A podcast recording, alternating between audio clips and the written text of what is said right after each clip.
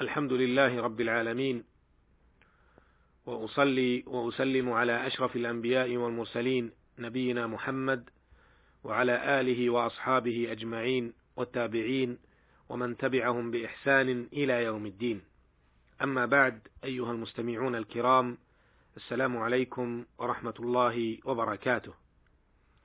تحدثنا في الحلقة السابقة عما رواه الشيخان رحمهما الله تعالى عن عائشة رضي الله عنها أن النبي صلى الله عليه وسلم صلى في خميصة لها أعلام فنظر إلى أعلامها نظرة فلما انصرف قال اذهبوا بخميصتي هذه إلى أبي جهم وأتوني بأنباجانية أبي جهم فإنها ألهتني آنفا عن صلاتي. فعرفنا في الحلقة السابقة في بعض الوقفات ما يتعلق بهذا الحديث من الفوائد والأحكام. وفي هذه الحلقة نتحدث عما رواه الشيخان رحمهما الله تعالى عن عبد الله بن عباس رضي الله عنهما أنه قال كان رسول الله صلى الله عليه وسلم يجمع بين صلاة الظهر والعصر إذا كان على ظهر سير ويجمع بين المغرب والعشاء. هذا حديث عظيم. فيه بيان لحكم من الأحكام المهمة في الصلاة وهو جمع الصلاة في الظهر بين الظهر والعصر أو بين المغرب والعشاء. ولذا نقف مع هذا الحديث الوقفات الآتية. الوقفة الأولى شريعتنا الشريعة الإسلامية شريعة سمحة ولله الحمد. بنيت أحكامها على التيسير والرفق بالأمة ولا شك أن هذا فضل من الله تعالى ومنة ورحمة لئلا يجعل علينا في الدين من حرج. ولما كان الإنسان متعرضا في حياته للسفر جعلت له الشريعة أحكاما خاصة تتناسب وحال المسافر حتى في أدائه لعبادته. فالسفر مبني على المشقة والتعب فيحتاج المسافر إلى ما يريحه والمسافر منشغل خاطره بسفره وحاجات سفره ولهذا يسر الله له تعالى بعض الأحكام سبحانه من حكيم عليم رؤوف رحيم ما جعل علينا في الدين من حرج. ومن تلك الأحكام في السفر الجمع بين صلاتي الظهر والعصر وكذلك الجمع بين صلاتي المغرب والعشاء. وهذا هو هدي النبي صلى الله عليه وسلم في سفره. يقول الإمام ابن القيم رحمه الله تعالى وكان من هديه صلوات الله وسلامه عليه أنه إذا ارتحل قبل أن تزيغ الشمس أخر الظهر إلى وقت العصر ثم نزل فجمع بينهما فإن زالت الشمس قبل أن يرتحل صلى الظهر ثم ركب.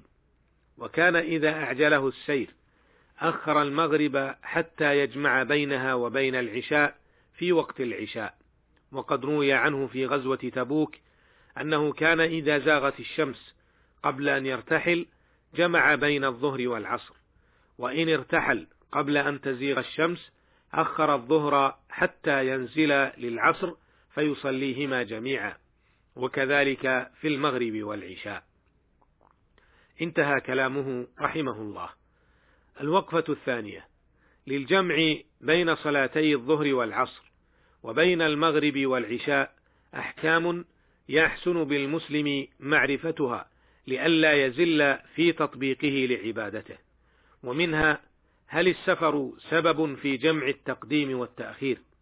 أو هو خاص بوقت الحاجة فقط كعند اشتداد السير مثلا. ذهب جمهور أهل العلم من الشافعية والحنابلة وهي رواية عن الإمام مالك رحمه الله إلى أن مجرد السفر سبب في جمع التقديم والتأخير فيجمع المسافر الظهر والعصر في وقت الظهر أو في وقت العصر. واستدل الجمهور بأحاديث الجمع المطلقة عن تقييد السفر بالنازل أو الجاد في السير.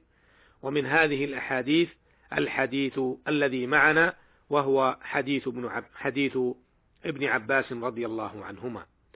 ولأن السفر موطن مشقة في النزول والسير فناسب الجمع في التقديم أو التأخير. وذهب الإمام مالك رحمه الله في المشهور عنه إلى اختصاص الجمع بوقت الحاجة وهي إذا ما جد به السير. واختار هذا الرأي شيخ الإسلام ابن تيمية رحمه الله وتلميذه ابن القيم رحمه الله.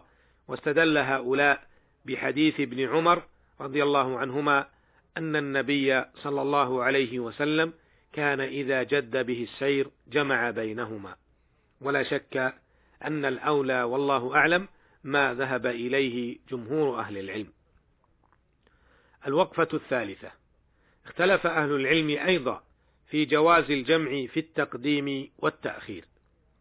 فذهب جمهور أهل العلم إلى جواز الجمع تقديرا تقديما وتأخيرا وهو مذهب كثير من الصحابة والتابعين وهو رأي الشافعية والحنابلة مستدلين بجملة أحاديث منها حديث ابن عباس رضي الله عنهما ومنها حديث معاذ الذي ذكره الإمام ابن القيم رحمه الله.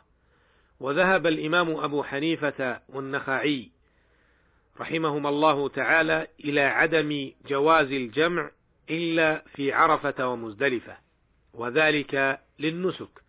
وتأولوا أحاديث الجمع الواردة عن النبي صلى الله عليه وسلم بأنه جمع صوري ومعناه أنه يؤخر الظهر إلى آخر وقتها فيصليها ثم يصلي العصر في أول وقتها وكذلك المغرب والعشاء.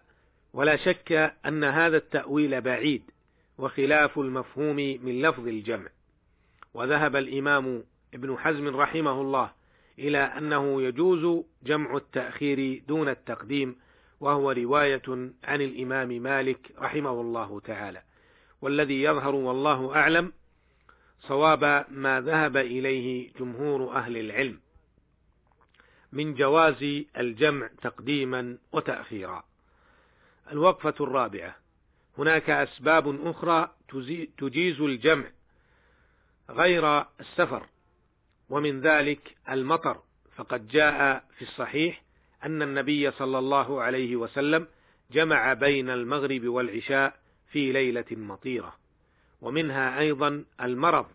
إذا محت... فإذا ما احتاج المريض إلى الجمع في الصلاة فيجمع ولا حرج إن شاء الله. أيها المستمعون الكرام تفقهوا في دينكم واعرفوا أحكامه حتى تعبدوا الله تعالى على بصيرة. أسأل الله تعالى أن يرزقنا الإخلاص في الأقوال والأعمال والفقه في الدين. إنه سميع مجيب. وهو المستعان وإلى اللقاء في الحلقة القادمة إن شاء الله. والسلام عليكم ورحمة الله وبركاته.